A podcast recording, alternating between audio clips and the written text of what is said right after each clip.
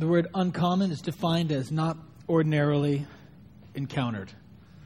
In other words, you don't see it every day. Nobody likes to be common. I mean, it used to be a pejorative term. In previous centuries, a commoner. No one likes to be average. Something about being average just doesn't fit well with us.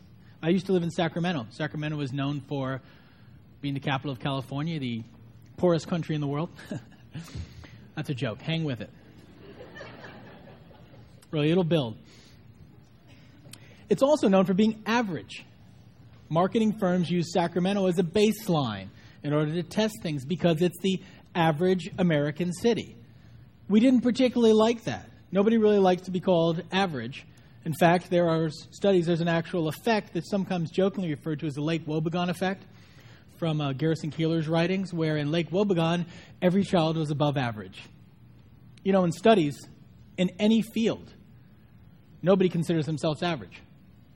In academics, the University of Nebraska, a recent study was done among professors, and 68% of them said they were above average teachers. Now, they're uh, PhDs, I assume, and they must know that literally that can't be true. I drove yesterday.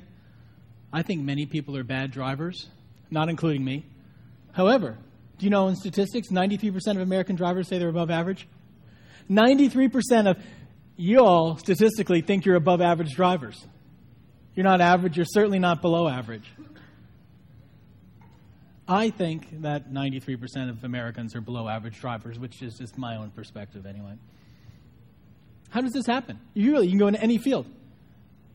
And the vast majority of people believe they're above average, where everybody is slightly above average and nobody is below. How does this happen?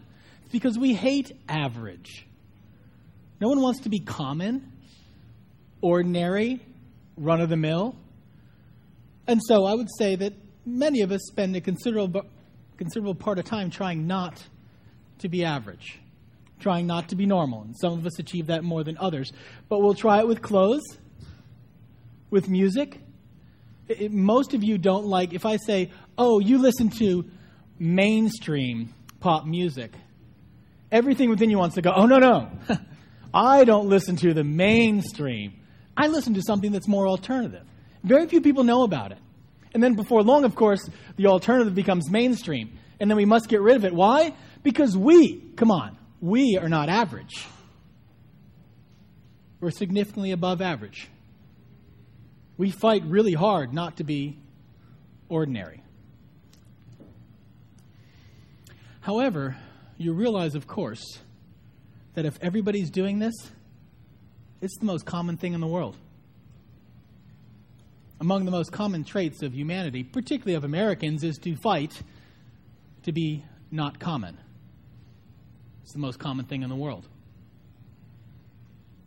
When we go into this series, which is on money, we're going to talk about an uncommon view of life. We will at times talk about giving, at times we'll talk about purchasing, but we're talking about things that l- lay below the surface of that, which is that Jesus called for us to live different.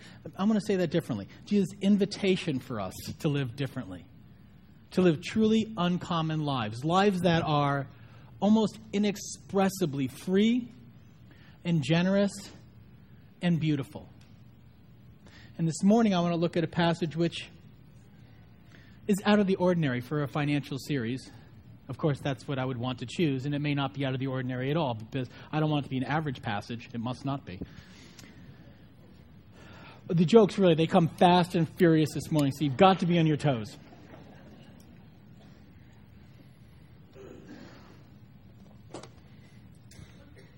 In uh, the Gospel of Matthew, which is one of the stories of Jesus' life, there's a passage toward the end, which is actually after he has died. And there's this really interesting sort of passage, and this is what it says. Okay, he's dead now. It's important to know that. As evening approached, there came a rich man from Arimathea named Joseph, who had himself become a disciple of Jesus. Going to Pilate, that's, that's Pontius Pilate, he, he asked for Jesus' body, and Pilate ordered that it be given to him. Joseph took the body, wrapped it in a clean linen cloth, and placed it in, in his own new tomb that he had cut out of the rock. He rolled a big stone in front of the entrance to the tomb and went away. Now, I think it's really easy to look at that passage and go, Isn't that nice? What a nice gesture this guy Joseph did. Jesus was dead and he gave him his own tomb because he didn't have one of his own. And honestly, when I look at this passage, I think this is ludicrous. Really, what in the world is this guy doing? I can make a fairly significant argument that what he's doing is an absolute catastrophic waste of time and energy. Jesus is dead. Joseph has no idea about the whole resurrection thing that's going to happen. He's dead. In other words, this is going to make no difference to him whatsoever. And he gives him his tomb. Now, to give you a little context on why this was a curious action, Joseph was a Pharisee. A Pharisee was one of the religious leaders of the time, and in that culture, it was more than religious, it was a position of prestige and power.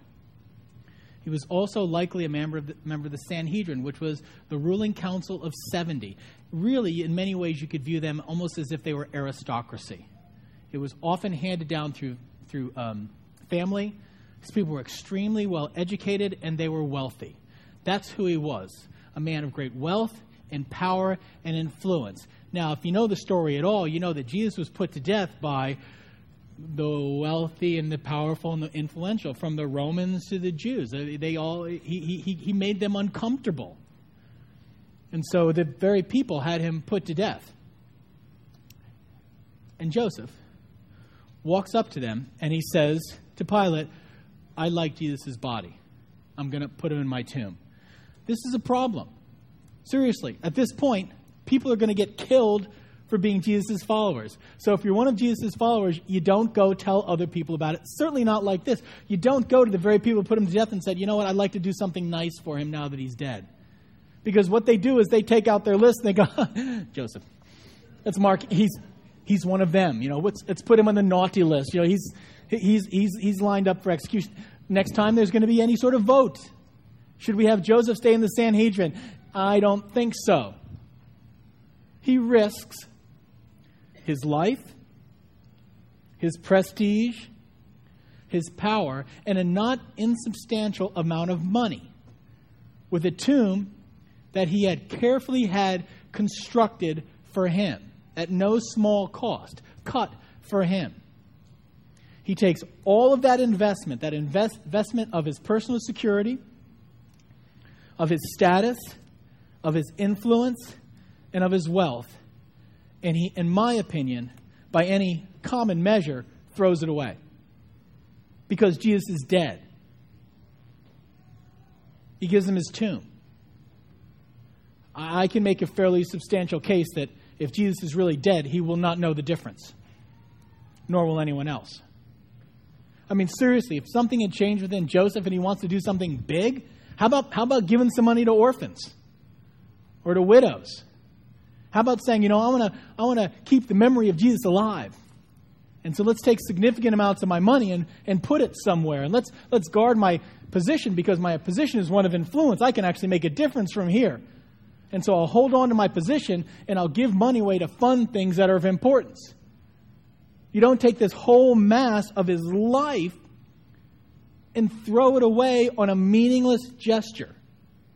Here's my tomb. Dead body, go lay in it. Why? I am guessing that um, most of the time we don't look at this passage, if you've read it, as a financial parable. It doesn't really appear to be about money. But I think it's at the core of how we live our lives, for right or for wrong. Something had altered within Joseph.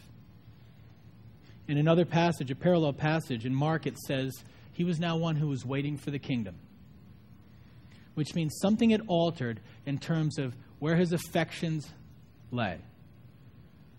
And I'm going to put it relatively simple. There's two ways to look at life. And of course, as I always explain, there's never two ways to look at life but it's a helpful measure. There are two ways to look at life in terms of where our priorities are and where our affections are. And the one of those is I see me at the center of the universe. And if it's at all possible, I'd like all of you to orbit around me.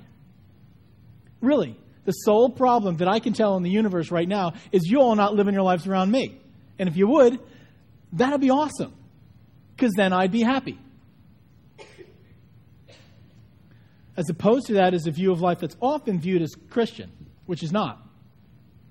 Which says, I'm not the center of the universe. In fact, I don't matter at all. I don't care for my own life. I only care for other people. I shouldn't be concerned for my own well being or my own finances or my own security. I should only care about others. Years ago, there was a book written by um, Gale Sayers. Gale Sayers was a, a, great, great running back for the Chicago Bears whose, whose uh, career was cut short by a knee injury, and a solid human being. And he wrote a book which I read when I was a kid called I Am Third. And I Am Third come, came from a quote that he had said he lived his life by.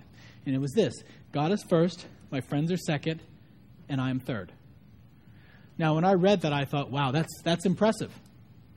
And I think most of us, we look at that, would say, yeah, you're right. There's two ways to look at life. There's that wrong way with me at the center, and there's the right way that says, God is first, my friends are second, I am third. I think that's absolutely false. And it's absolutely false in that way that is so close to being true that it can really screw you up. Things that are really wrong will not mesh up too bad.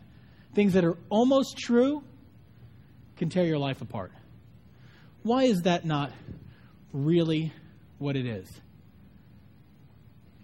Nobody can live that way. Am I really going to say that Chris matters, but I don't?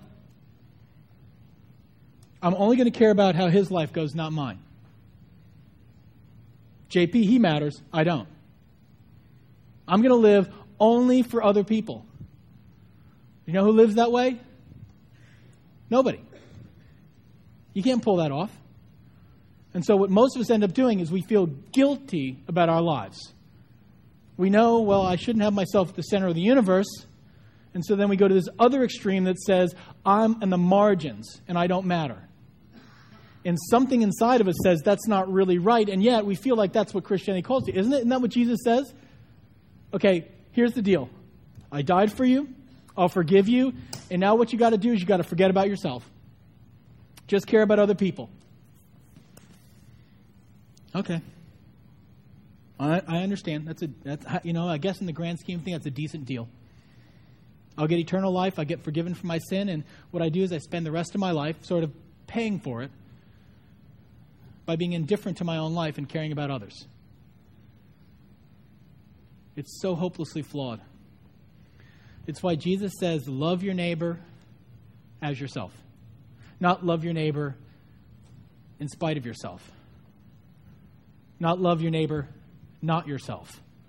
Love your neighbor as yourself. The view of Christianity that is far more whole is not one which calls us to negate ourselves. It's one that opens up our heart to bigger affections, to something greater that sees us fully in the flow of that. Not the dominant part of life, but certainly not kicked to the margins.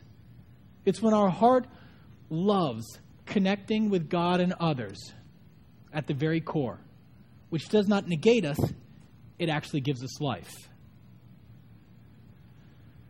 You see, if you get stay in this position, this is what you will do with your money. You will consume. You almost can't do any other thing. Because you've bought into the myth that the more you give yourself, the more life you'll get. There's a passage, uh, Jesus tells a, parable early on in the same book in Matthew. And it's very short, very simple parable. And, and this is what he says Enter through the narrow gate, for wide is the gate and broad is the road that leads to destruction, and many enter through it. But small is the gate and narrow the road that leads to life, and only few find it. The core of an uncommon life is where we believe life will be found. In this passage, this is what Jesus says The common way to live looks really broad. Many find it. In that common view of life I buy into a wisdom that says the more that I bring into my life, the more that I take for myself, the happier, more satisfied, more secure I'll be. And so I consume. I'm, I'm not trying to be selfish. I just, how else would I live? I consume because it's broad. The more I bring into my life, the better off I will be. And sometimes someone say, I'll consume, I will hoard.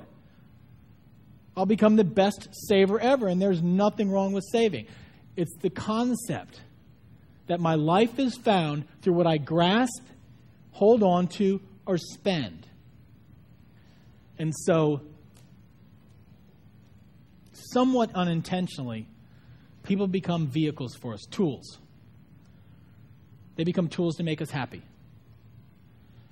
And we live in such a way that my satisfaction depends on what I can get from you.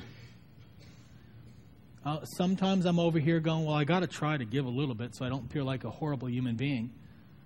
But at core, what I believe is that the more I bring into my life from others, the more satisfaction I'll get. And what Jesus says is this He goes, it's really broad, it's huge. It looks like the right way, doesn't it? But then it narrows and it actually collapses in on you. This is really the countercultural, counterintuitive nature of Jesus' teaching. He says, if you make yourself the center of the universe, if you think that you, what you consume, what you own, what you save, if you think that that will give you life, you're wrong. That'll actually collapse on you because you're too small to base your entire life on. You shrink your life down to you. And we wonder why stuff is nice. But we wonder why consumption doesn't equal satisfaction. It should, right? The people who say that less is more, they just don't have as much. More is more. The more I bring into my life, the happier I should be. Why does this not work? Jesus says, because you make yourself the focus of your life, your life will shrink it'll collapse in on itself. So now there's another way. The other way is this it looks very narrow, it's very small. Fewer those who find it, it's uncommon. But if you walk through that narrow way, it expands and becomes big and beautiful and rich. And it's a shift of affection and of priority. When I enter the narrow way, I say, my priority is to live connected to my God and to people around me, to wade in to the fullness of the world around me, to not base my life on what I get, but to live satisfied by the affection I have for God and for others. And in the course of that, my life blossoms. It explodes because my soul is no longer trapped in this self made prison of what I can bring to myself. We were not made to live that way. We were not made to live as if we were these isolated, consumptive beings. Kurt is right. That picture that Walker Percy pictures of the amoeba, consumptive beings who pull things in, we get what we want, we toss it back out. That's not the way we were supposed to live. We live with a new affection an affection for God that's born out of his love for us, that broadens our hearts so that Joseph of Arimathea one day doesn't calculate what this is going to cost him doesn't think what's the best use of my gifts, doesn't even think of it in terms of giving money away. His heart is connected to Jesus. He saw his friend just die. He said, You know what? I got a tomb. He doesn't. He's going to get tossed in a heap. He was convicted as a criminal. I'm going to give him my tomb. I don't believe he sat down with a calculator figuring this all out. His affection was connected with God. He was living openly and open handed. And so he saw the place that he wanted to wade in, and he did it.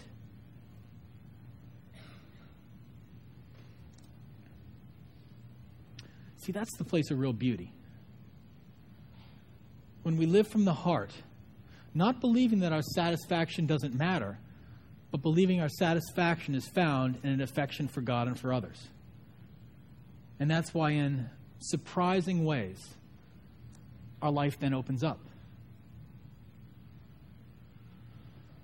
I think we get to the end of this series. No, I'm actually pretty sure. One of the great dangers that could come to the end of this series is we talk about money. Money is critically important for our lives. It can bring us to slavery, it can bring us to freedom. But it's easy for us to get to the end of this series on money, and for any number of you, I could make this work. I can make you feel terribly guilty about how you spend your money and bring it to a place where you said, You're over here. I'm not supposed to matter. Yeah, Bruce is right. I should give more money away. That'd be the right thing to do. Now, really, gee, I can make that work for us.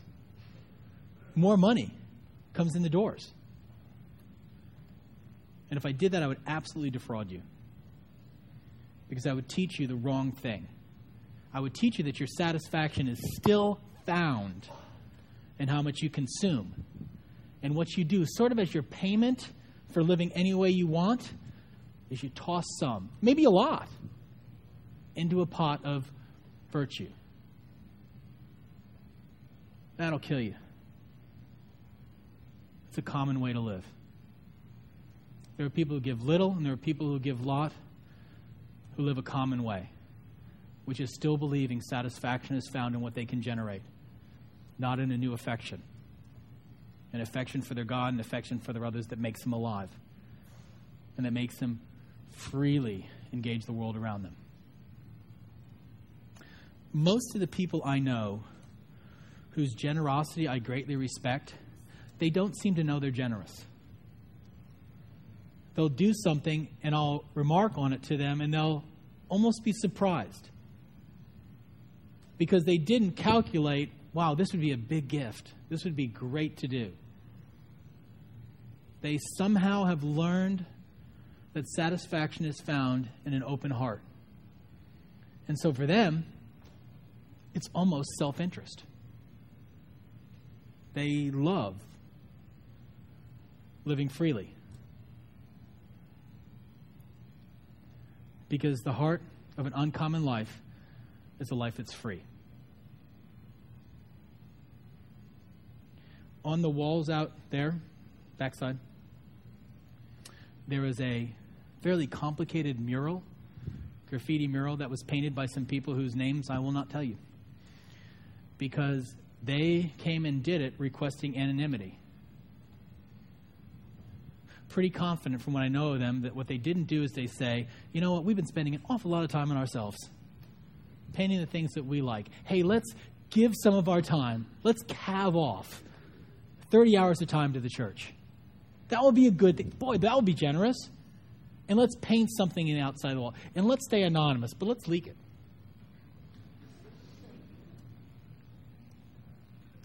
Out of a heart that simply wanted to engage in the world around them, out of a new affection born out of their relationship with the God who loved them, they said, Let's do this.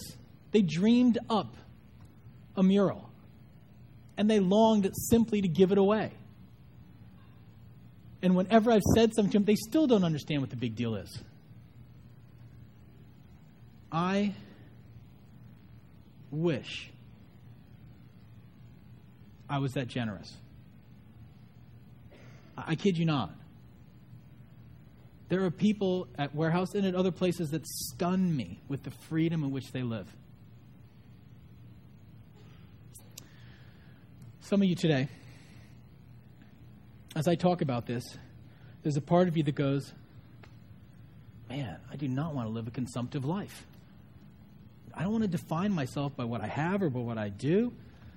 I want to live free with a new affection and yet, what then you get that sinking feeling because in your head is your checkbook and your savings account, or not. And you realize that money has trapped you. And you realize that even if there was a need, something, an uncommon moment that you wanted to move into, you can't. You're not free. Debt has become your master, or your purchases have become your master, and you never saw it coming. And yet it happened. If that's the case, I understand. And I know for many of you that's heartbreaking. There's a way out. Jesus does not invite you to start to give some more money. Jesus invites you to a life of expansion and generosity and freedom. There's a way out, no matter where you start. One of the things we're doing at the end of this series is we're offering a financial course that's out of the uh, Dave Ramsey, who's a nationally known financial counselor, and we've looked at his material. Our financial people have, and are impressed both by the biblical basis and the sheer logical, logistical integrity of the material. And the goal of that will be for you, if you're stuck and your finances have trapped you, to help you to show, help you to see the way out for the sake of your soul, for the sake of finding satisfaction where it really lies. I'm encouraging you, if that's the place and that's what really hits you today, you would long to live a free and expansive life and you feel like you can't right now, you really need to go in that class because it'll help you to move there. Unfortunately, unfortunately, in our culture, with our wealth, incredible wealth we have, it has mastered us. You look at it and go, how did this happen? How did we get this much and it gave us this little freedom? Because I'll just speak for myself. I live too common. Not nasty, not overly selfish, but too common. With beliefs that are not truly informed by the gospel of Jesus Christ. Too common a view of life that somehow we find satisfaction in consumption or even in giving. When really, we find satisfaction, we find life and a new affection, which frees our heart to live generously and expansively. And then, money becomes useful, even beautiful. We can enjoy it, give it away, we can save it, because it no longer masters us. It no longer has the power of life and death over us. My hope is by the end of this series that something will shake in each one of us about how to live an uncommon life. And that we'll settle for nothing less than a free and generous and an expansive life that will show up everywhere in how we live toward one another, in how we give, in how we buy, and how we love. Let's pray. Lord, would you lead us to live an uncommon way? The common is just too common. It's too easy. It's pretty deeply ingrained. I pray that even in this worship set, what you will bring home to us is the power of a new affection.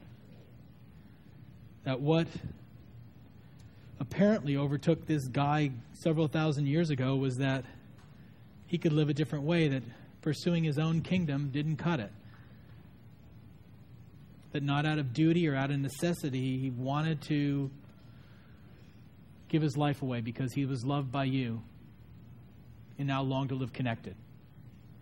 Would you give us the power to push aside false guilt and duty would you give us the power to push aside a belief that consumption can give us life?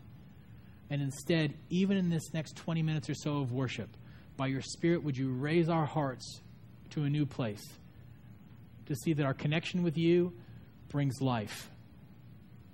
Our connection and affection for others brings life. Make us free. We pray this in Jesus' name. Amen. In just a moment, we're going to receive the offering. As we do so, if you're here visiting or new here, or you just have questions, there's these connecting cards. Drop whatever question you have, whatever thought you have. If you want to give us some information, get our newsletter, and you can drop them in the offering uh, basket when it comes around. You know, at the end of the service, I'm going to talk a couple of emails I'm going to be sending out. But if you don't think we have your email address connection, you want to be connected by us, go ahead and put it in here, drop it in the offering baskets. We do the offering at this point in our service as a visible reminder of what we believe that the love of God has gripped our soul, and so we long to live lives that are given away. In response to that, we give.